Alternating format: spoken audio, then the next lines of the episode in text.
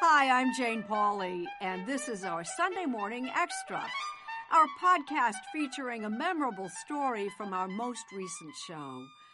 It's a conversation that offers insights beyond the broadcast. This weekend, Lee Cowan is spending time with Harrison Ford, the actor many of us know as Han Solo. Han Solo. I'm captain of the Millennium Falcon. Or Indiana Jones. Snakes. Why did it have to be snakes? Or Jack Ryan. I am telling you, I want back in. At 77, he's still at the top of his game and a leading man extraordinaire. Wild places. We could go. You and me. Case in point, his latest performance in the new movie based on Jack London's famed book, The Call of the Wild. Here's their conversation. So, what was it? I know you always you've you said before that there's always got to be for you anyway, some kind of emotional connection with the character for you to take it. Well, so, what there's was a it real here? strong emotional connection with the character um, because of his relationship with Buck.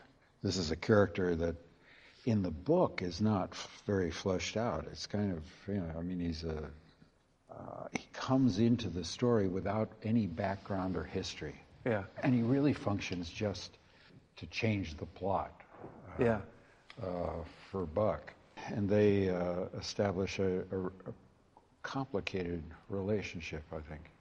And but the complication is that while Buck is is hearing the call of the wild, John Thornton is finding through his relationship with Buck the potential and the courage to go back and face his life, which is not in the wild. But, and, but- and it was that. That's what drew you to the part. You think in some ways. well, the potential for that for that relationship drew me to it. I know CGI obviously is no stranger to you. How do you do it when it's the protagonist? Was there something there for you to play opposite for Um, Buck? Yeah, yeah, there was. Um, there was a an actor named Terry Notary, who's a former Cirque du Soleil uh, gymnast, and and that part's important because he was able to move like a dog. Really? Dogs move with um, left and right foot forward, uh, rear foot and front Yeah. foot forward, same they have that gait. It's not so much that he could imitate a dog, but he gave us a, the, a reference for our eye lines. He gave me uh, someone to establish an emotional relationship with. Because you had to have that, right? You You have to have something to work off of. I mean, I'm used to pretending. That's the job of acting, is pretending. And so I was pretending that Terry Notary was a dog. But there was something there. It was fun. It was really fun to do. I mean, it's a little strange. I'm rolling around on the floor with this guy and scratching his tummy. Were you, you physically were doing that with him? Because you had to, I guess, right? There was money involved. There's a line in the movie where you and Buck are, I can't remember exactly where you are, but you say something to the effect of, you know, we're just temporary and it's, we're all gone and this will all still be here as you're looking over that big vista. Yeah, because nature doesn't need people. Yeah. people need nature, and uh, we're uh, we're in danger of losing the support of nature for our lives, for our economies, for our societies, and um, happily, it's it's a topic that's now reached the um, the highest levels of politics, and people are beginning to talk about it as though it were the pressing issue of our times. I'm now seeing that I think we're coming close to being able to really commit the resources and energy to confronting the issue uh, because it's taken up on the highest level of politics. It's taken up on the streets by young people. Well, that's the thing. It's the it's a generational thing now, right? They're looking at us like this is our fault in a lot of ways that we screwed this up. Well, we but And they're gonna but fix it. but we've got to bridge the generational gap to get it done. And they, you know, they have every right uh, to criticize us for our failure to actually act in time. This is a bottom line issue. Yeah, this is it. This is it. You're a good Midwesterner. You don't really talk politics or religion much. But that's changed a wee bit of late. Uh, I think it's come to the point where we've got to start talking politics. But we've got to talk about it in a positive way. We've got to regain the middle ground. We're in these ideological enclaves. And it's been purposeful to disaggregate us. It's a commercial uh, opportunity. If you coalesce groups, it's easier to service them with what they want to hear. And that's where we are. But the truth is in the middle. Science is in the middle. Coming together, purposeful, uh, capable progress is made in the middle. And you think we can get back there somehow? Be damn well better. When you return to roles, whether it's Han Solo or Indiana Jones, what's the what's the challenge for you in coming back to the the same role years later?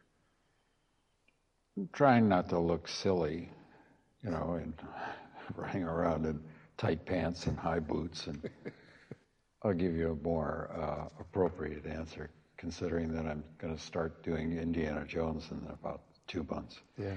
Um, I'm I'm always delighted uh, to come back to these characters. They prove the reason we're, you know, we have the opportunity to make another is because people have enjoyed them and they've got a, a following and um, I feel obliged to to make sure that our efforts are as ambitious as they were um, when we started.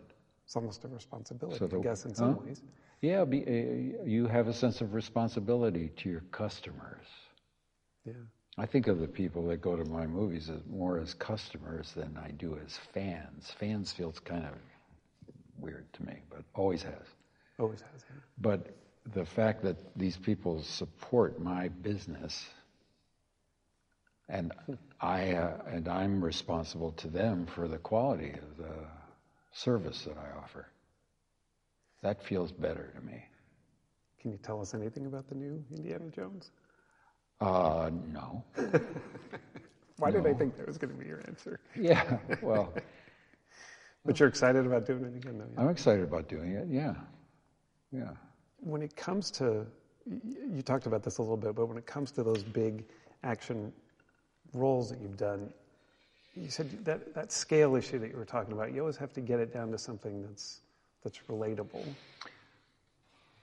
I'm more interested in a character's um, uh, state of mind in the midst of, of kinetic activity. So I want to be in close enough to see his fear, his triumph, his effort, uh, his plan. Yeah. I love to see little articulations of that support the behavior. You know, that stuff you have to be in fairly close to, which is a good reason for me to do it if I can, if it's not too dangerous. How's your ankles and your back and your pelvis and everything else that got hurt in the crash? Oh, I, I'm recovered. Are you? Yeah, I'm, I'm happy. Uh, I'm playing tennis as well as I ever did. I'm Yeah. back riding my road bikes, and I'm great. And you're still flying? Oh yeah, absolutely. Wouldn't you? Does it ever? Does it enter your mind? How does that work? How does it work? Yeah. Well, first of all, it's a discipline and a skill that I invested a lot of time and energy in. And I want to maintain my capacity. I love to fly. I love being up in the air. I love the experience of the third dimension. Yeah. We're living in two dimensions down here. You get up there and you see, not from 35,000 feet, Right. but from 3,000 feet. It's, it's spectacular. You're not a big fan of doing red carpets and interviews like this. Is it because you just don't like talking about yourself, or is it because what is it? Uh, or is it just none of our business? How the craft works? It's just a different thing. This is a different thing. My job is this is different to what I'm doing right now. Yeah. I mean, this is part of my job, but the part that gives me joy and challenges me and and is uh, keeps me excited about doing it is not necessarily this particular part of it. I, I understand the utility of it, and I, and I think it's important to be able to bring people's attention to uh, when you have a new product Yeah. to release. So it's part of the business. It's part of the business. I think of the people that go to my movies as more as customers than I do as fans. Fans feels kind of weird to me, but always has. Always has. But I didn't really want to become an actor so that I could be rich and famous. That's not why I wanted to be an actor. I wanted to be an actor because I wanted to tell stories. Yeah. So I never thought, I never actually thought about being successful to the extent that I have been lucky enough to be. I thought I would, my highest ambition was to have regular work as an actor and not have to do something else to support myself and my family. That's, that's, that was the level of my ambition, to work with good people. But I never thought that I was a movie star type. I never thought that I would have the opportunities, the success that came along with other people's success. You know, like George Lucas and Steven Spielberg have brought into into my life. Is the is the fame a burden? It can be, often be a disturbance to the progress of your thoughts, to your you know the, your family time. Yeah.